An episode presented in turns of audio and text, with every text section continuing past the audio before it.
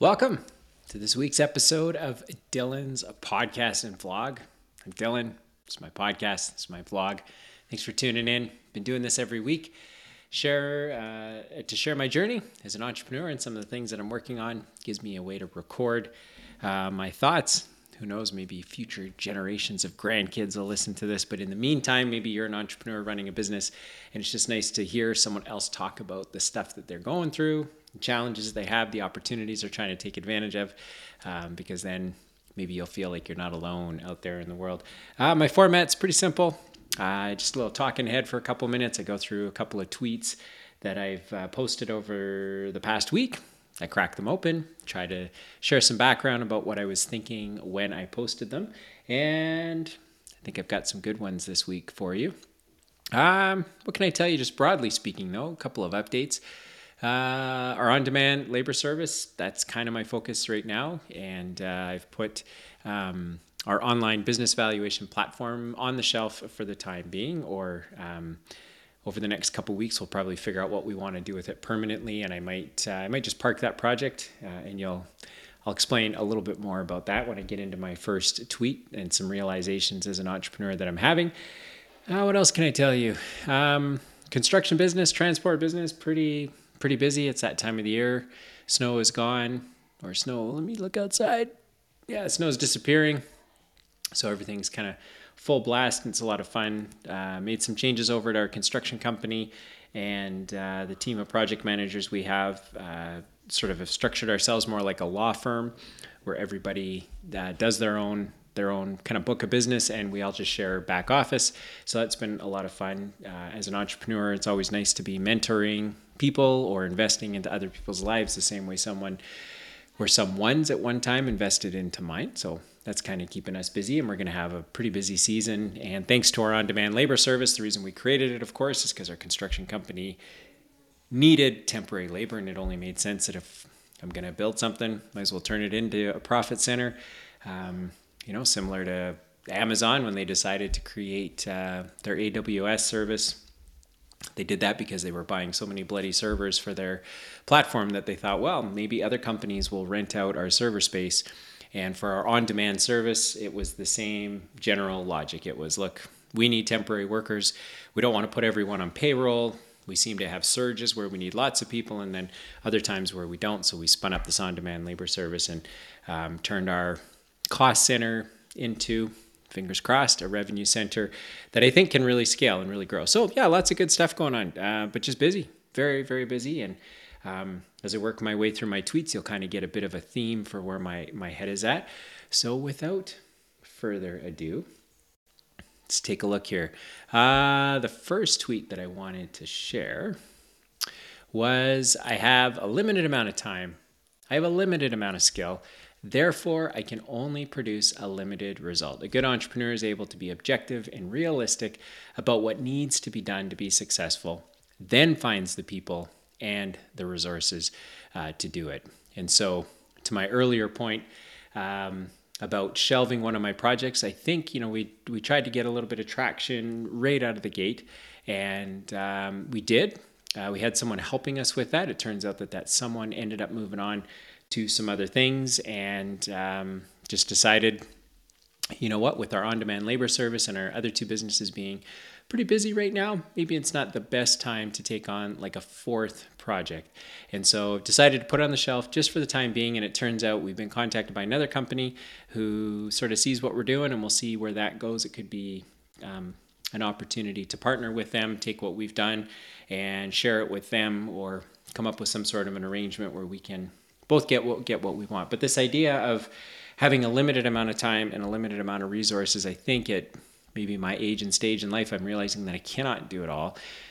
I used to be able to. I'm not able to today, and so the the best use of my time is to be uh, really accountable to first of all my partners and uh, Lisa is my wife. She's uh, an owner in everything that we do together, and so I've got to be accountable to her. And uh, my oldest son, recently helped me on a project, so I'm accountable to him. And then, of course, the teams uh, that we have at both of our other businesses, um, I'm accountable to them. And so I can't spread myself too thin because if I'm the guy that's supposed to be leading the charge, if I'm the guy that has to say, that's where we're going, that's the hill that we're taking, then I have to be able to provide the support to do that. And in my previous episodes, I've shared that we made some changes over at our construction company to give our senior people more um, autonomy over what they do.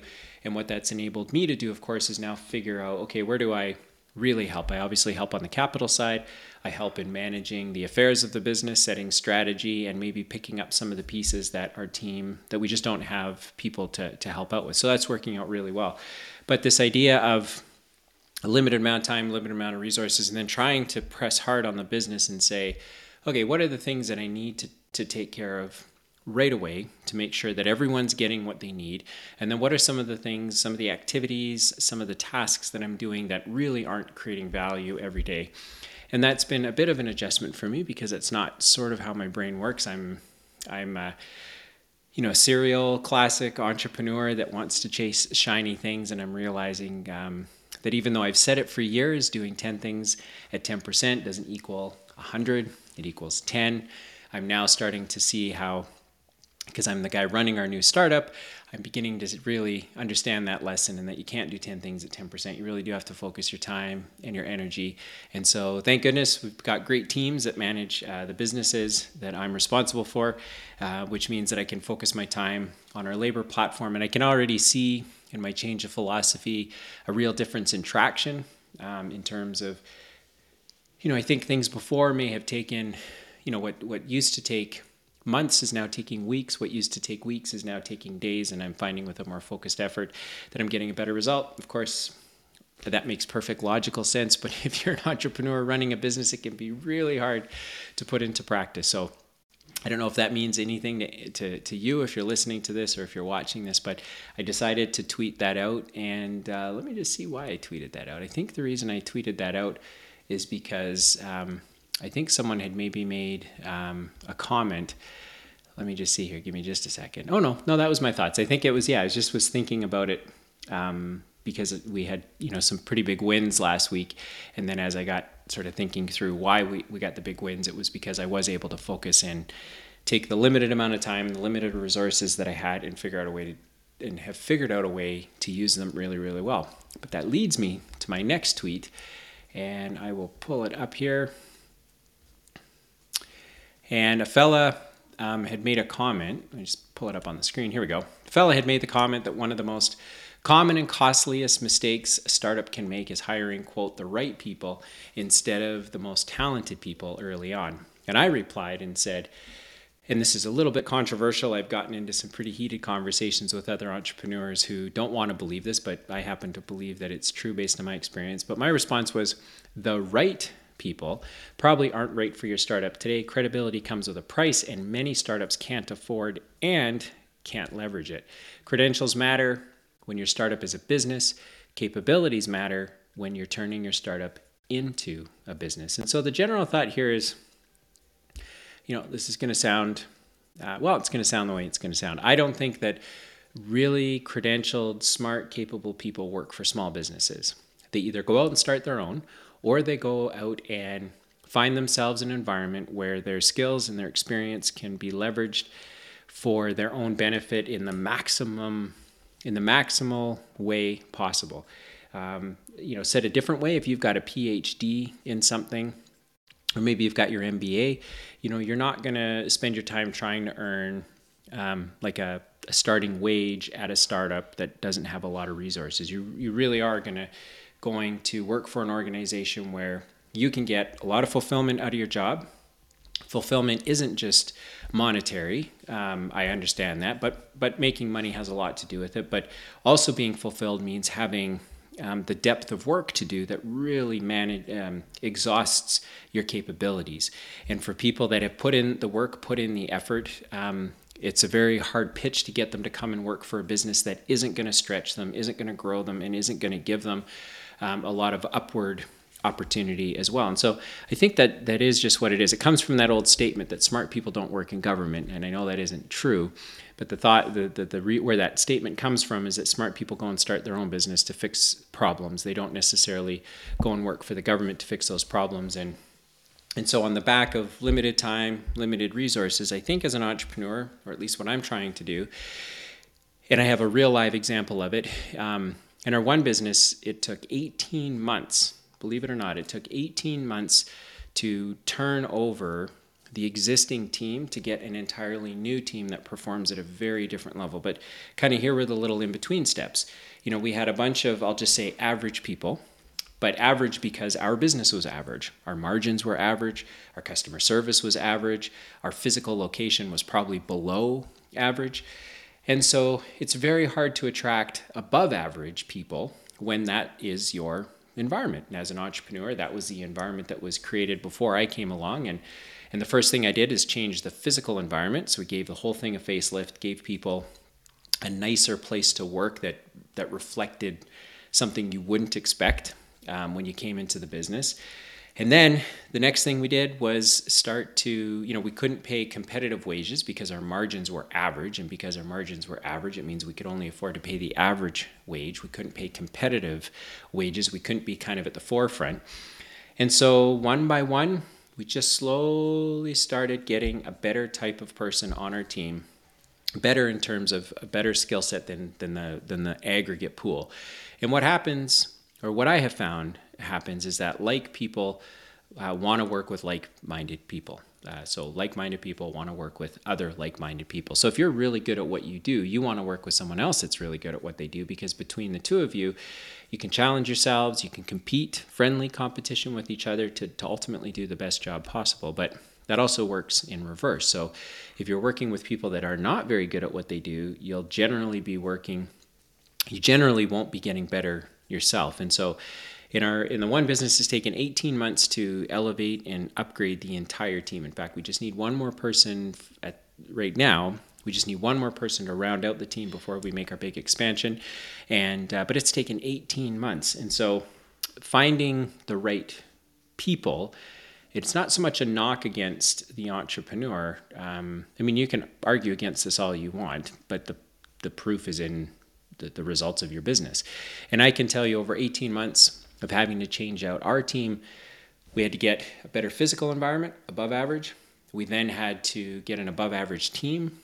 The way we got the above average team is we had to have above average margins. The way we had above average margins is we had to build some systems that made things more efficient for us because we couldn't afford to spend more money. But over time, little by little, little by little, everything now has gotten to above average, where I would suggest that we're actually really, really good at what we do and we are going to get better. We're now on a path to saying, okay, we can now build on a very solid foundation. And so finding the right people, that's going to mean something different depending on the moment that your business is in. Um, if you've listened to my podcast over these years, I use the classic example of an entrepreneur told me that uh, the, the sentence was something like, you know, we've had six, con- or I've fired, you, know, you said it with a measure of pride, you know, I've fired six controllers, you know, in the last three years or something like that. And I, I just stopped and I said, well, do you think that maybe it's not the controllers, that maybe it's you, or maybe it's your business, or your lack of systems and your lack of leadership and your lack of management um, help that the controllers need in order for them to do their jobs well? And I just, I've just seen it time and time again over my career where you think just because you hired quote unquote the right person that they're going to be able to really move the needle in your business. And the truth is it's not one right person. It's everybody has to be right because people feed off of each other up and down. You hire a bunch of below average people you're going to get below average performance. You hire a bunch of above average people you're going to get above average performance. And to hire really, really smart people means you got to pay them a lot of money. In order to pay them a lot of money, your business has to be ridiculously profitable. To be ridiculously profitable, it just can't be an average business in the marketplace. It has to be doing better than its competitors. It has to have carved out a niche. It has to have really figured out who it's serving and how to charge appropriately for it. And so, um, just a good reminder the right people. Uh, can mean something different depending on the on where your company is at in its life cycle and to not be disappointed by that. In fact i get up every single day because i'm trying even as the leader of the business i really am trying to find people to replace me. I want to work with people that are that are hungry that are excited that with my little bit of help and coaching and maybe some of the things i'm good at are good at like systematizing and setting vision they can come behind me and actually put it together in a much better form than I could have. So I get up every day trying to create businesses that can attract the right, quote, the right people at the right time. But it isn't a, a silver bullet. Your whole business has to be better if you want to attract better people. And better means it's not average. It's not, you know, in every marketplace, kind of the general rule of thumb is 80% of the business gets done by 20% of the companies. So that makes them kind of all average. Um, and the other 20% of the market gets done by 80% of the, of the businesses. And so uh, you've got to be a market leader. If you're anything other than a market leader, then you probably can't afford to have really great, great people working on a team. That's not to say they're not great as individuals. I'm, see- I'm speaking in terms of great in using their skills and their experiences in experience to contribute meaningfully to your team, to your top line, to your bottom line, to the way in which you serve customers. And so um, there's a whole bunch of things that have to come together, but I don't think there's any, there's such a thing as, you know, the right people, you know, that, that are just going to uh, fill in every gap that your business has today. I think it's a process and when your startup becomes a business, meaning it's profitable and it has market share and has customers and all that sort of thing, then you start looking at credentials. But when your business is really young, or if you're just a solo entrepreneur, maybe you have a couple of people on your team, it's capabilities that matter. So you need generalists when you're small, you need specialists when you're large, et cetera, et cetera. So that was one of the the tweets that I had replied to. And lastly, which again kind of dovetails on the previous two tweets, but it was let me just make sure I can find it here for you. Um, ba, ba, ba. And here we go. So this particular, let me just pop it up on the screen. So this one fella said, "My product is cheaper than the competition." Is not something to be proud of. It means the competition have a better product and people will pay more for it. And I replied with, "Price is the easiest point to compete on. Value is not, experience is not. Provide a better experience, which creates more value. And not only can you charge more, you are also harder to compete with. And again, on the back of hiring great people to do a great job inside of a great environment with a company that has great margins and a great experience for their customers, all of these things make sense. But at the end of the day, price is not the best factor to compete on. And I'm I continue to learn that and I've been running businesses for a couple decades now, good, bad, otherwise, but price is not the variable to compete on. If price is what you're competing on, uh, in my experience, it means that you've not pressed hard enough on what it is your business actually delivers to the marketplace. Because whether your business charged a dollar more or a dollar less, uh, the market probably is going to need the product or service that your business offers. And so it's just a function of who are they going uh, who is the customer going to use in the marketplace to solve their problem? Your business, of course, is trying to compete for that dollar, but price isn't isn't the best variable to compete on. If you can't add more value to the dollars that are being spent and can't wrap it in a better experience, then um, you probably don't have a winning business anyway. And if you're competing on price, you're just competing away your margins. You compete away your margins over time. It means that you then can't afford all of the things that a great business needs. Because in order to have a great business, you have to be really profitable. And in order to be really profitable, you have to have really strong margins. And so I won't give a finance lesson here. Um, but this is a hard thing for a lot of entrepreneurs to, to wrestle with because the easiest thing to, to think about when you're struggling is well let's just offer better prices. But the truth is that might be that might work like one time or two times but over time you just end up competing away your margin and you end up working for nothing as the entrepreneur. So you really got to press hard and say what other value are we delivering? Value typically is defined as the entire experience that a customer has. And if i was to give you some well, I'll give you maybe two, two, two mathematical examples. I know I said I wasn't going to make this a math lesson, but let's see if I can do this quickly. Uh, in one business, we simply cut a ton of G&A, uh, general and admin expenses, to make sure that our margin we needed on each job could be less than all of our competitors. So, got cheaper offices, cut a lot of the admin staff away that we didn't need. COVID helped, so I'm not going to take all the credit for that. But we also had to come up with some systems. We had to be more efficient in how we managed our time, how we delivered uh, our product to our customer, and on a one-to-one basis. There's no way that our com- our competitors in our marketplace can compete with us, even though we might be the same size or slightly larger. And we did that because we've just become very, very focused on keeping our overhead low. And a lot of people say, "Yeah, but I can't do that. I have to hire an extra person. My inventory needs to be at this level. I need physical locations over here. And okay, great. Then just keep going. Then go ahead and compete on price and watch how hard it is to manage your cash flow. Or you can sit back and go, wait a minute. If there's nine other businesses in the market like ours, how do we deliver more value? In the in this example, the way we delivered more value through a better price was to make sure that we could have a lower cost structure than all of our competitors. And if our competitors could beat us on a on an opportunity, um, it's because they either priced it incorrectly or they intentionally agreed to price it at the at that uh, particular point because they just needed the business. We're never in a position to have to do that because we know the cost structure of our competitors generally know it, and we've just made the decision to just come, you know, make sure that we're at least half from a cost structure. So we can earn the same margin.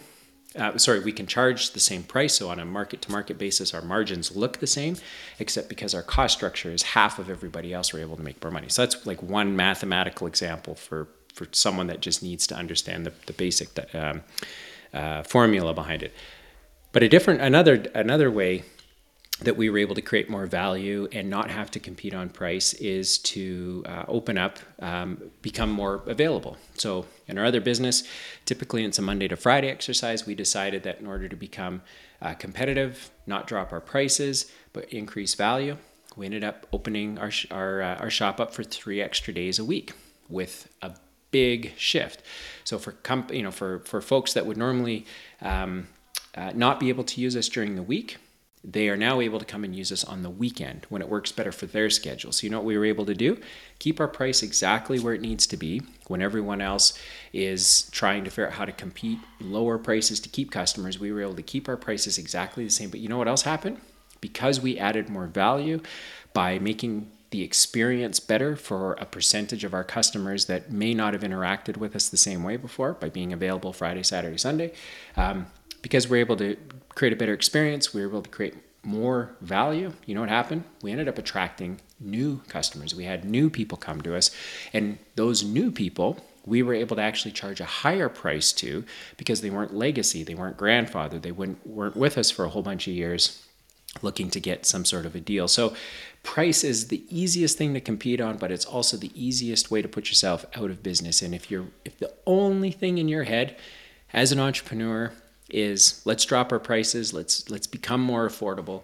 My suggestion is you probably haven't pressed hard enough on the edges of your business to figure out how you can either A, cut your costs so you can maintain your margins, or on the other, if you do drop your price, on the other side, the, the, the, smarter move is to figure out how do we add to this equation? How do we change our business? How do we add something different to our business that gives us the ability to hold our pricing hold our margins in place, and potentially, if we're right, attract new business that helps us grow. And so it's really a psychology. And I've been there, trust me, I have been there.